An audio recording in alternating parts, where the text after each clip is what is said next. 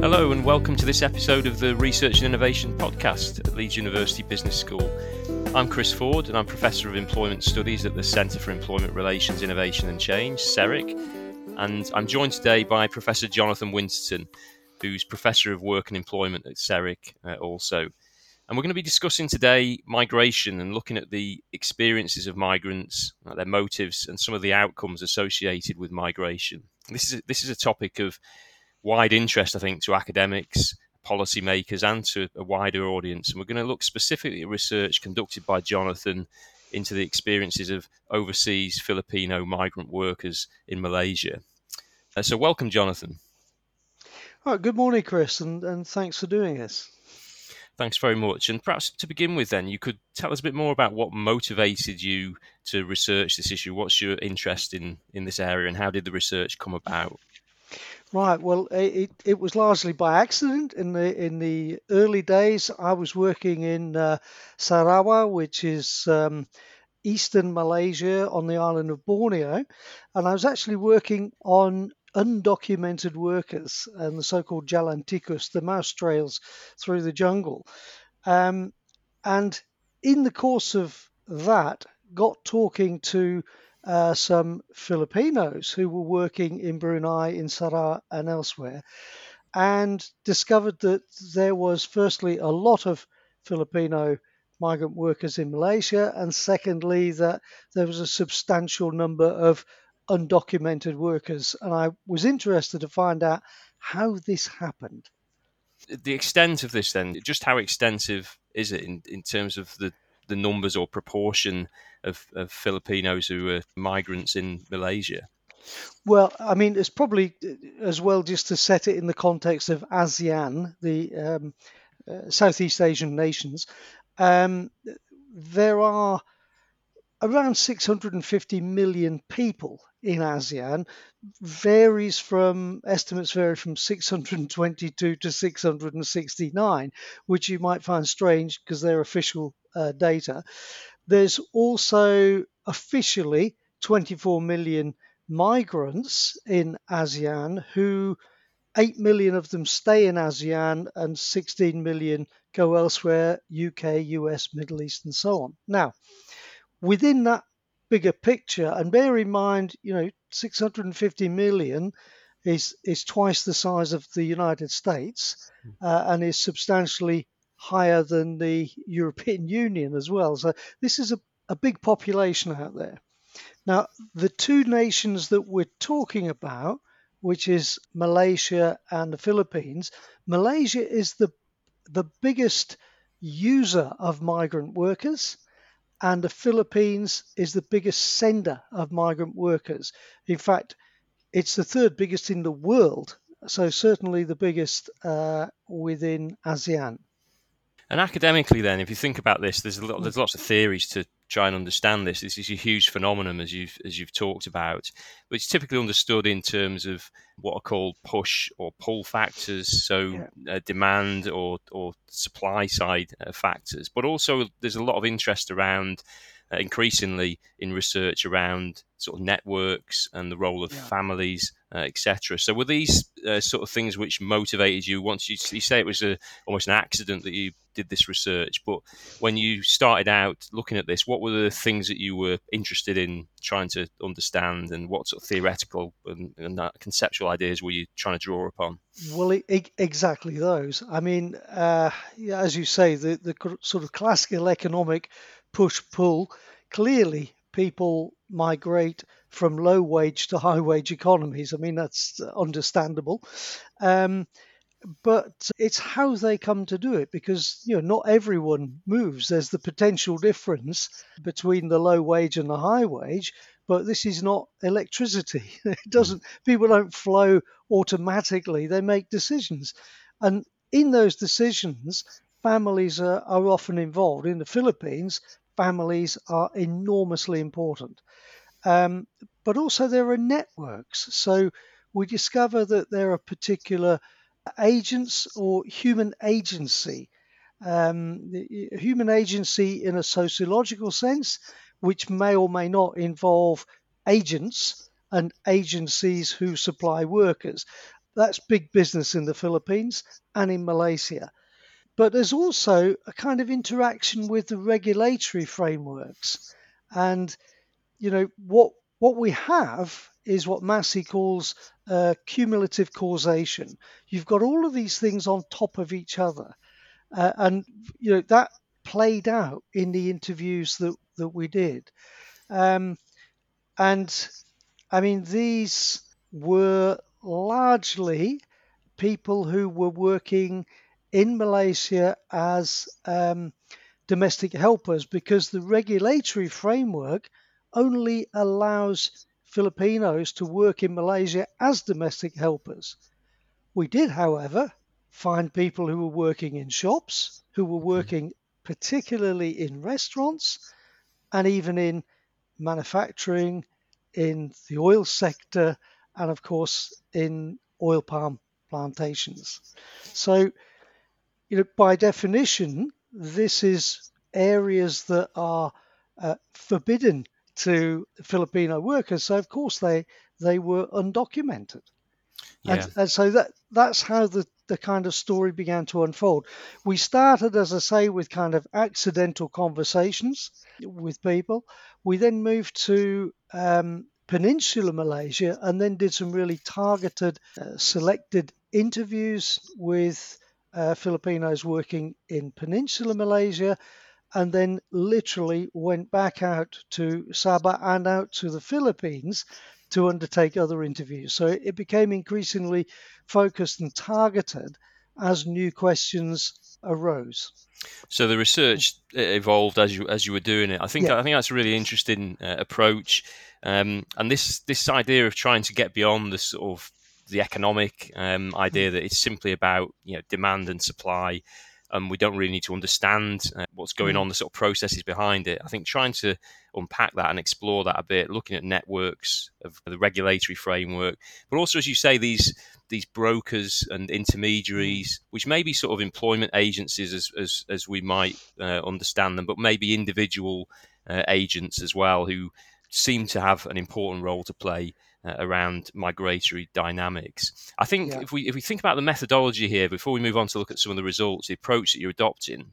Hmm. Um, how did you try and build that in? So were, all the interviews with uh, the, the, the migrants themselves, or were there other data that you you drew upon as well to try and uh, get a handle on the role of these sort of agents and, and other sort of players in in this relationship? Well, the, the primary resource was the migrant workers themselves.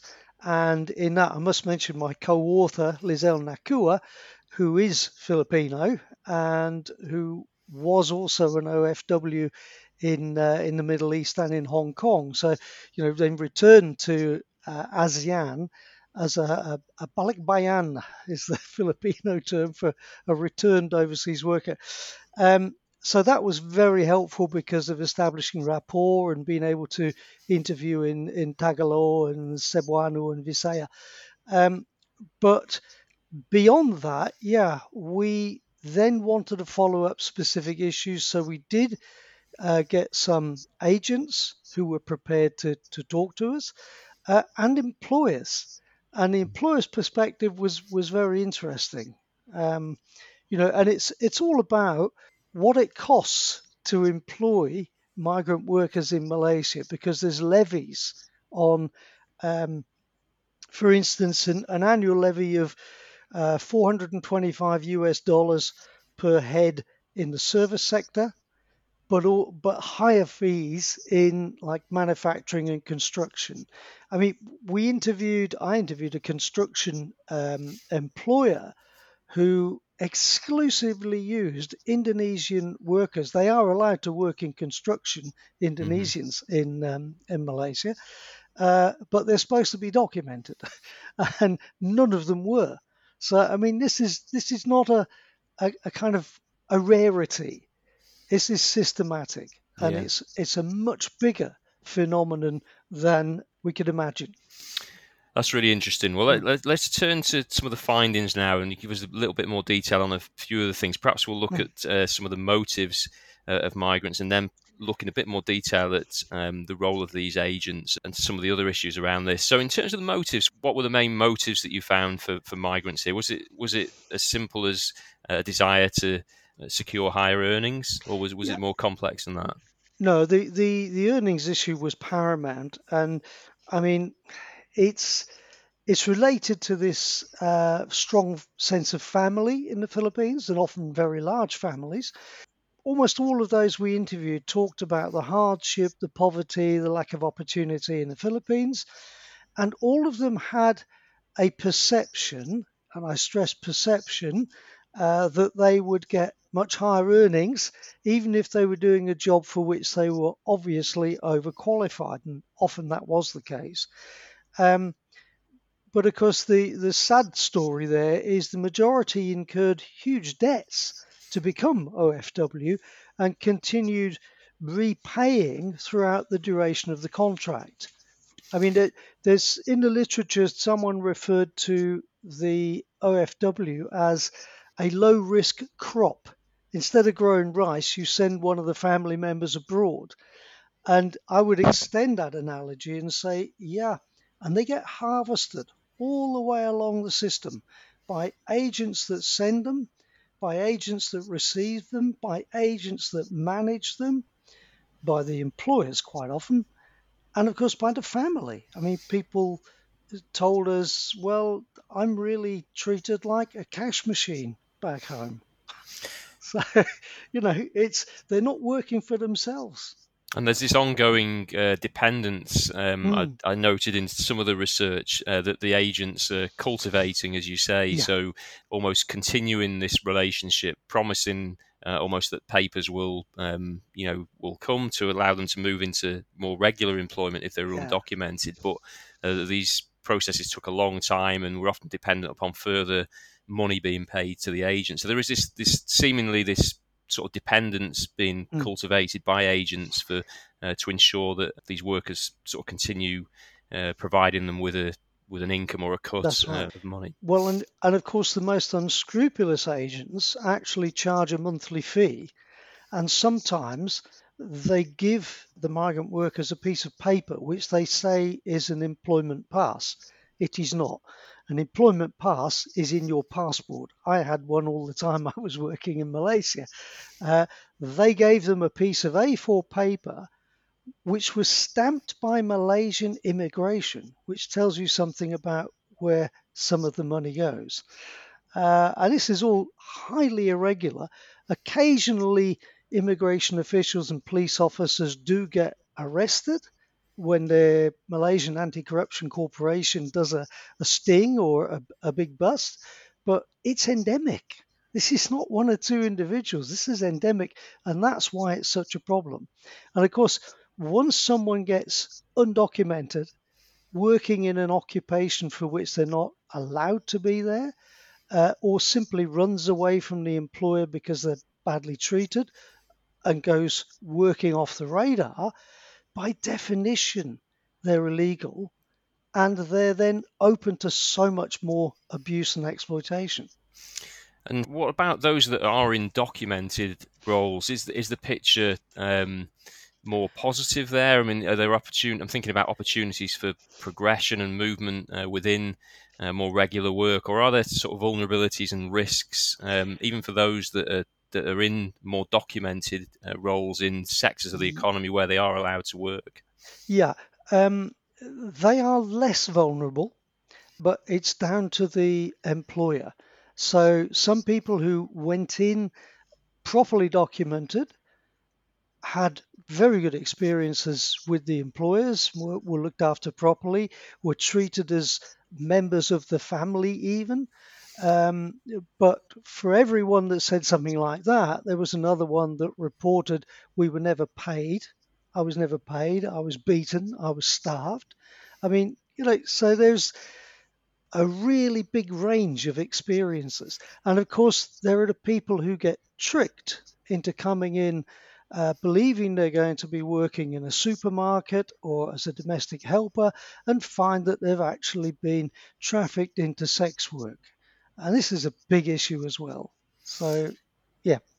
the picture you're portraying is one of a, around um, almost these multiple trajectories of exploitation. Mm. I think is is a, a, phrase that you use in in, in the research uh, that I've seen uh, you write around this. Yeah. Um, it's almost this irregular work um, is being socially constructed. It's the outcome of um, a range of factors. It's not just about the individual decision, but you've got um, other stakeholders and agents who are involved in it, and though, but that includes employment agencies, um, but also the state. I think you're saying here. So the state has a, has an important role to play in this.